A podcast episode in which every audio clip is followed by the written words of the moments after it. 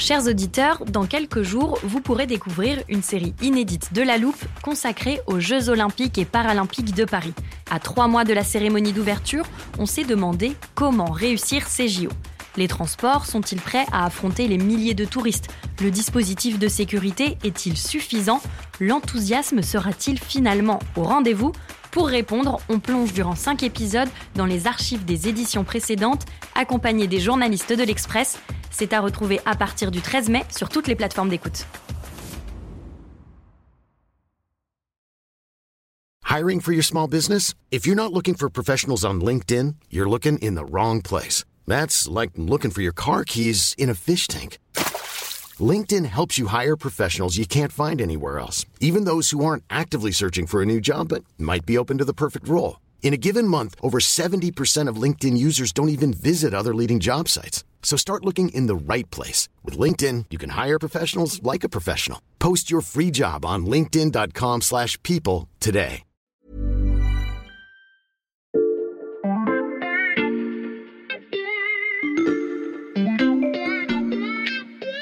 Salut, c'est Xavier Yvon. Nous sommes le mercredi 18 janvier 2023. Bienvenue dans La Loupe, le podcast quotidien de l'Express. Allez, venez, on va écouter l'info de plus près. Ça n'est pas une série à proprement parler, mais avant d'entamer cet épisode de La Loupe, je vous conseille vivement d'aller en écouter un autre, celui que l'on a appelé Les canons français de Kiev, diffusé au printemps dernier. Ce podcast se passait en grande partie à Bourges, dans le Berry, où se situe la dernière canonnerie française. On y avait observé la confection minutieuse des fameux canons César, dont quelques-uns venaient d'être livrés à l'Ukraine, je ne sais pas si vous en souvenez. On avait aussi visité le tunnel de tir du fabricant MBDA, là où avaient été testés les missiles Milan également déployés sur le front. Et puis, notre journaliste Sébastien Pommier nous avait expliqué que l'industrie de la défense avait réduit ses objectifs ces dernières décennies dans un contexte d'apaisement des conflits. Mais la guerre change un petit peu la donne parce que aujourd'hui, on fabrique des armes pour faire la paix. En tout cas, c'est comme ça que le gouvernement français euh, vante et encourage la promotion de son secteur de l'armement. Pour toutes ces raisons, cet épisode sur les canons est un bon point de départ. Parce qu'aujourd'hui, on va se pencher sur un autre équipement de pointe venu d'un autre pays européen, les chars allemands Léopard 2. On ne vous fera pas visiter l'endroit où on les fabrique, car ceux qui nous intéressent sont déjà prêts depuis plus de 30 ans. Mais comme les canons César, ils pourraient marquer une nouvelle étape dans l'évolution des livraisons d'armes à l'Ukraine, pour peut-être faire basculer la guerre.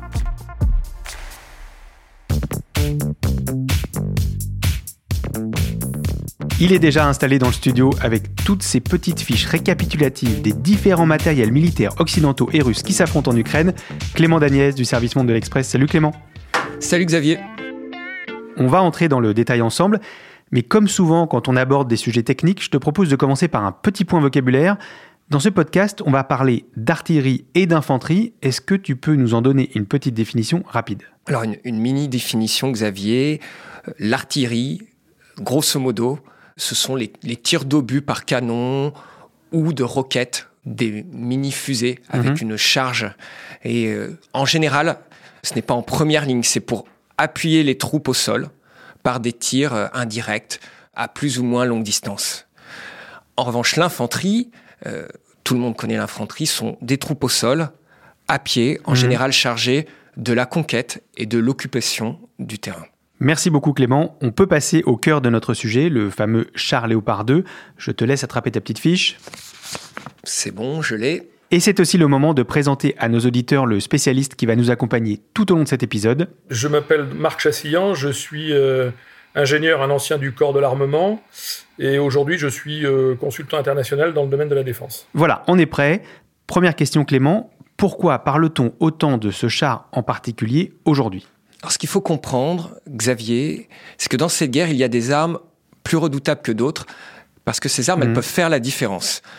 On a un exemple qu'on connaît, on en a déjà parlé à l'Express, c'est les lance-roquettes américains HIMARS, Oui. qui sont d'une portée de 80 km, pour une précision au mètre près. Mhm. Ça a terriblement mis à mal les lignes logistiques russes, qui ont été contraintes de reculer en septembre dans la région de Kharkiv et en novembre dans celle de Kherson.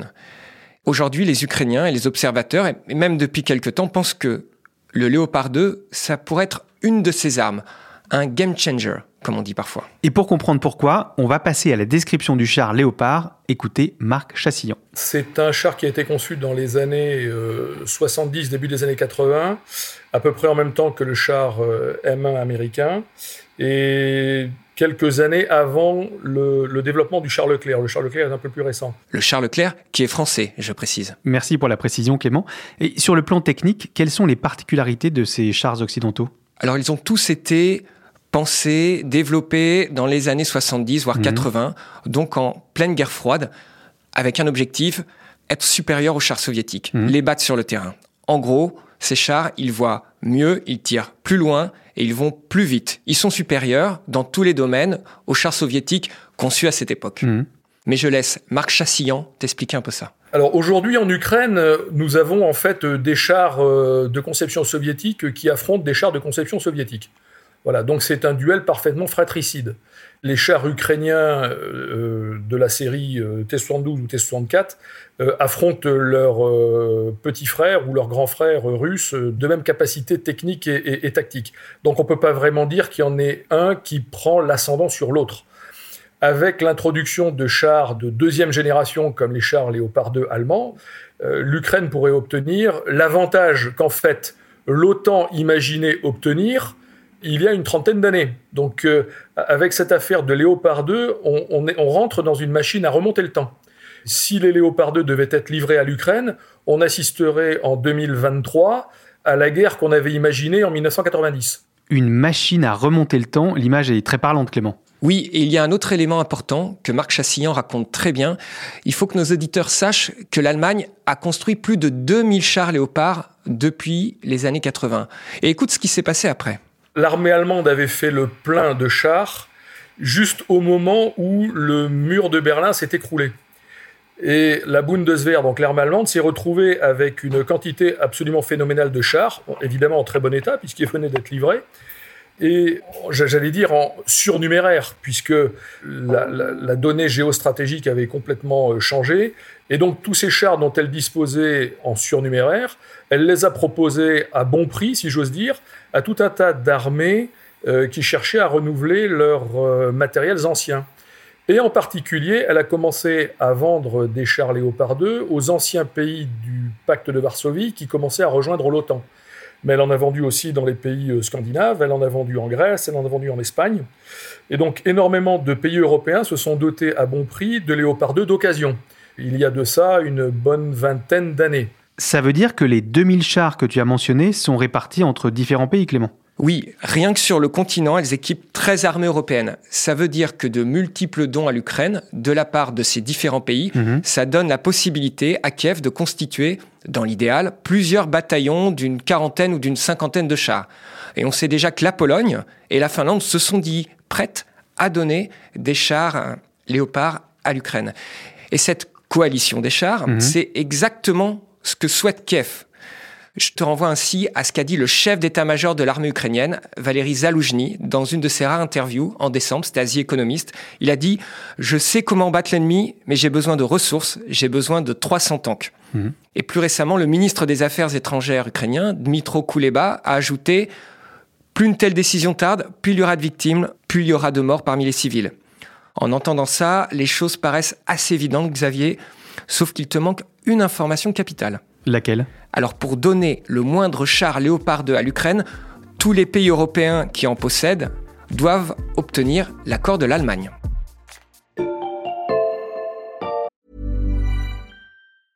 Hiring for your small business? If you're not looking for professionals on LinkedIn, you're looking in the wrong place. That's like looking for your car keys in a fish tank.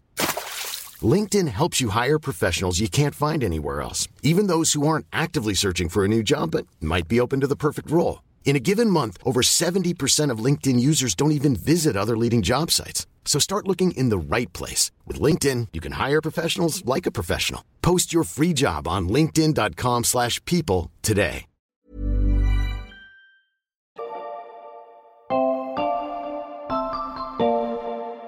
Alors là, Clément, il faut que tu nous expliques.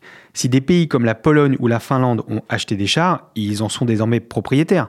Pourquoi l'Allemagne a-t-elle encore son mot à dire? Alors il est prévu dans les contrats de vente d'armement, mhm. et dans celui-ci en particulier, que pour livrer les chars à un autre pays, il faut l'accord du premier pays exportateur, en l'occurrence l'Allemagne. Mhm. Le problème, c'est que pour l'Allemagne, envoyer des chars, que ce soit soi-même ou ceux qu'on a vendus, ça ne va pas de soi. Ne serait-ce que pour un élément que tout le monde peut comprendre, c'est que la population est encore marquée par les ravages nazis de la Seconde Guerre mondiale et se montre très réticente. On a à peu près la moitié de la population qui est contre les livraisons de chars de combat à l'Ukraine, selon différents sondages. Mais j'imagine que les annonces des pays qui se disent prêts à livrer leurs chars Léopard 2 mettent la pression sur l'Allemagne. Tout à fait, et au sein du gouvernement allemand également. Pour te répondre avec précision, je te propose de reprendre dans l'ordre la Mhm. gradation des armes occidentales qui ont été livrées à l'Ukraine. Tu vas voir et tu vas comprendre. Bon, c'est le moment d'écouter à nouveau notre expert Marc Chassillan qui maîtrise parfaitement le sujet. on, on va dire que jus- jusqu'à aujourd'hui, euh, il y a eu euh, trois grandes étapes dans la livraison des matériels à l'Ukraine.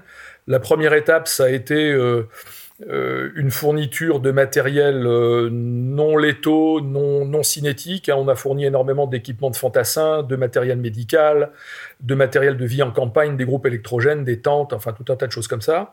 Petit à petit, on a livré du matériel militaire, mais c'était du matériel euh, de stock dont la qualité peut être euh, quelquefois discutée, pas toujours, mais quelquefois discutée. Ça, c'était la première étape. Quelle a été la deuxième? La deuxième étape, c'est l'artillerie de précision et de grande qualité, comme les canons César Mhm. français ou les fameux HIMARS dont je te parlais tout à l'heure. Et la troisième? La troisième, c'est des blindés pour effectuer des offensives terrestres. Mm. C'est une progression assez naturelle à ce stade de la guerre. Jusque-là, les Européens et les Américains ont refusé de franchir le cap des tanks. Et le principal argument, c'était le risque d'escalade avec la Russie. Mm. Mais Moscou semble tellement loin des négociations et résolu à poursuivre la guerre que la barrière psychologique des Occidentaux pourrait céder. Même, elle est en train de céder.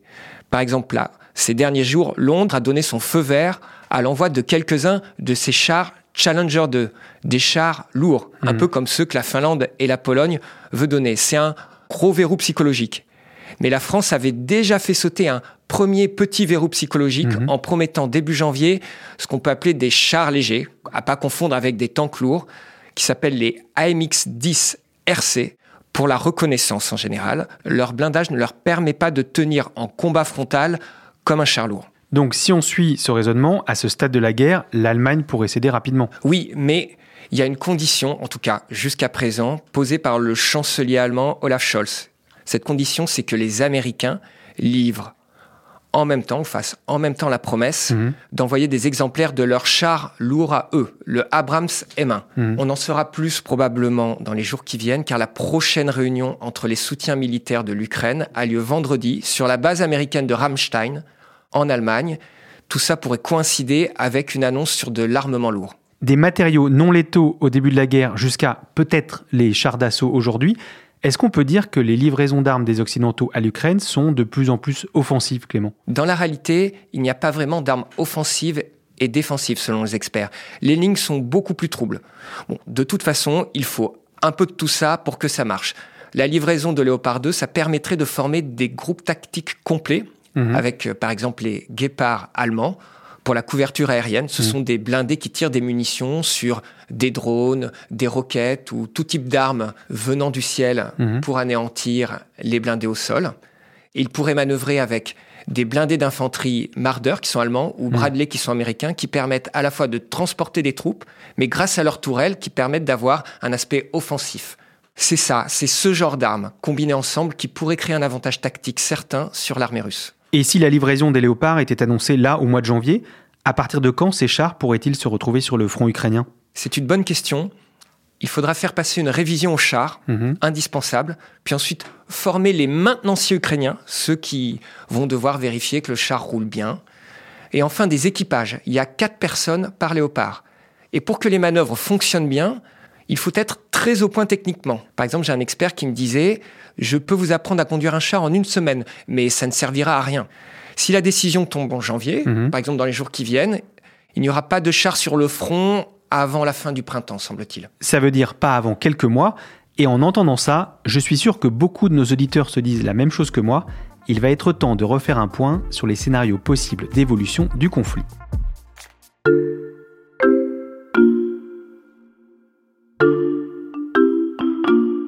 Par contre, j'ai un peu peur de te décevoir. Comment ça? Je sais que vous faites régulièrement des podcasts scénarios à la loupe, et nous aussi on en fait des papiers au service monde d'ailleurs, mais ces dernières semaines, un constat. Ça ne bouge pas depuis décembre, ou Mhm. tout du moins la progression de l'armée russe, qui fait un effort important, est assez lente, comme on l'a vu récemment du côté de Soledar ou de Bakhmut, dans le Donbass. Je renvoie donc nos auditeurs vers l'épisode qu'on avait réalisé mi-décembre sur les différentes hypothèses dans chaque camp pour l'hiver. Ça s'appelait la guerre du froid. Comment on explique que la situation soit figée, Clément? Alors beaucoup de spécialistes disent qu'on est en période de pause opérationnelle pour les Ukrainiens. Mhm. On est dans le brouillard, avec une espèce d'entente avec les Occidentaux pour ne pas dire quels sont les plans à venir. Mhm. Est-ce qu'ils préparent une nouvelle contre-offensive? C'est ce que beaucoup d'observateurs pensent. Et de l'autre côté, on a les rumeurs de nouvelles mobilisations et de nouvelles offensives de la Russie pour les semaines ou les mois à venir. Ça peut aller vite. Et si ça se trouve, dans dix jours, ça aura bougé et on reviendra t'expliquer en quoi les scénarios d'évolution du conflit bah, sont bouleversés. Et ça a de fortes chances d'arriver à cause de la météo. Je te propose d'ouvrir l'armoire de la loupe parce que je sais que le phénomène avait été précisément décrit par le chercheur Johan Michel dans votre épisode La guerre du froid. Ok, je l'ouvre. Alors, la guerre du froid. Voilà, c'est l'extrait où il parle de la boue, tu sais, la fameuse Rasputitsa. Ah oui, je vois. Cet extrait-là. En fait, euh, la, la boue ralentit considérablement les opérations, et notamment Mhm. logistiques, mais simplement n'importe quel déplacement euh, sur le terrain. À l'inverse, quand il fait moins 10 degrés, euh, soudainement, ça devient pratiquement plus facile en fait de se déplacer. En particulier avec des véhicules. Les sols gèlent, donc ça peut permettre de reprendre des opérations offensives. Mhm. Avec euh, le gel, certains endroits vont également devenir plus exploitables pour des offensives de blindés. Eh bien, c'est exactement ce qui se passe. L'hiver en Ukraine, les températures peuvent tomber bien en dessous de zéro Mhm. et le sol peut geler. C'est pour ça qu'on a un certain nombre d'observateurs à vérifier où en est la météo et les températures dans la quinzaine qui vient en Ukraine. Car si les Ukrainiens veulent mener des contre-offensives, ils ont une possibilité de le faire, mais seulement sur des sols où la boue a gelé. S'ils ne le tentent pas dans les semaines qui viennent, ce sera un indicateur. Ça veut dire qu'ils n'ont peut-être pas les moyens actuellement de Mhm. mener une contre-offensive. Et puis il y a un autre point, c'est que les Ukrainiens ont peut-être grillé leur cartouche effet de surprise Mhm. à Kharkiv en septembre, lorsque les Russes s'étaient clairement déplumés. Mhm. Et il est possible que les Russes ne fassent pas deux fois la même erreur. Les Ukrainiens ont déjà joué leur carte effet de surprise, mais ils pourraient bientôt avoir le game changer des chars léopards. Tout à fait. Et je laisse Marc Chassillan expliquer à quel point ça peut être décisif dans le cadre d'une contre-offensive. Alors aujourd'hui, la physionomie de la bataille, c'est une bataille de position où prédomine essentiellement euh, l'infanterie et l'artillerie. C'est un peu comme euh, durant la guerre de 14 ou durant la guerre Iran-Irak. hein. Euh, beaucoup plus proche de nous, la guerre Iran-Irak, elle est, c'est une guerre qu'on a un peu oubliée, mais qui est en fait pleine de leçons à tirer sur ce qui se passe aujourd'hui en Ukraine. Et il est clair que l'intervention de groupes mobiles blindés centrés autour de chars de combat modernes, c'est l'instrument privilégié de la percée.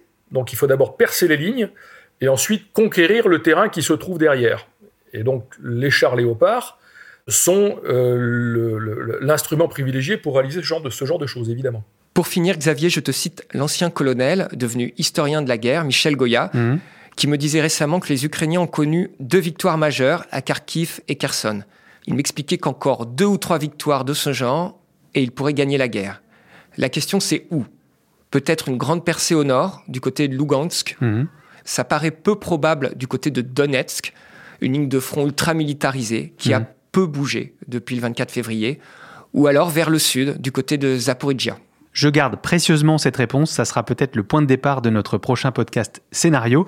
Merci beaucoup Clément. Merci Xavier, à bientôt. Clément Dagnès du service Monde de l'Express. Tes articles et tous ceux de la rédaction sur le conflit ukrainien sont à retrouver sur l'express.fr. Profitez-en, chers auditeurs, le premier mois d'abonnement numérique ne coûte qu'un euro en ce moment. Si ce podcast vous a plu, pensez aussi à suivre La Loupe sur la plateforme d'écoute de votre choix pour ne pas rater les prochains épisodes. Vous pouvez nous mettre des étoiles et des commentaires ou nous écrire à laloupe@l'express.fr. Cet épisode a été écrit par Margot Lanuzel, monté par Charlotte Barris et réalisé par Jules Cro. Retrouvez-nous demain pour passer un nouveau sujet à la loupe.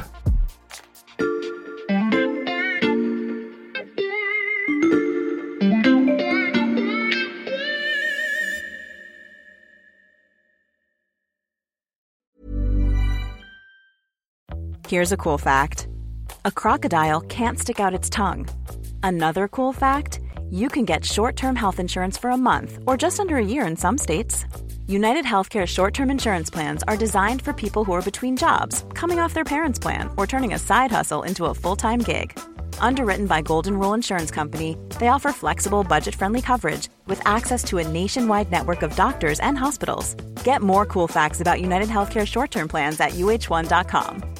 When you make decisions for your company, you look for the no brainers. And if you have a lot of mailing to do, stamps.com is the ultimate no brainer. It streamlines your processes to make your business more efficient, which makes you less busy. Mail checks, invoices, legal documents, and everything you need to keep your business running with stamps.com. Seamlessly connect with every major marketplace and shopping cart. Schedule package pickups and see your cheapest and fastest shipping options from different carriers with rates up to 89% off USPS and UPS rates. And with the stamps.com mobile app, you can take care of mailing and shipping wherever you are. Make the same no-brainer decision as over 1 million other businesses with stamps.com. Sign up with code program for a 4-week trial plus free postage and a free digital scale. No long-term commitments or contracts. That's stamps.com. Code program.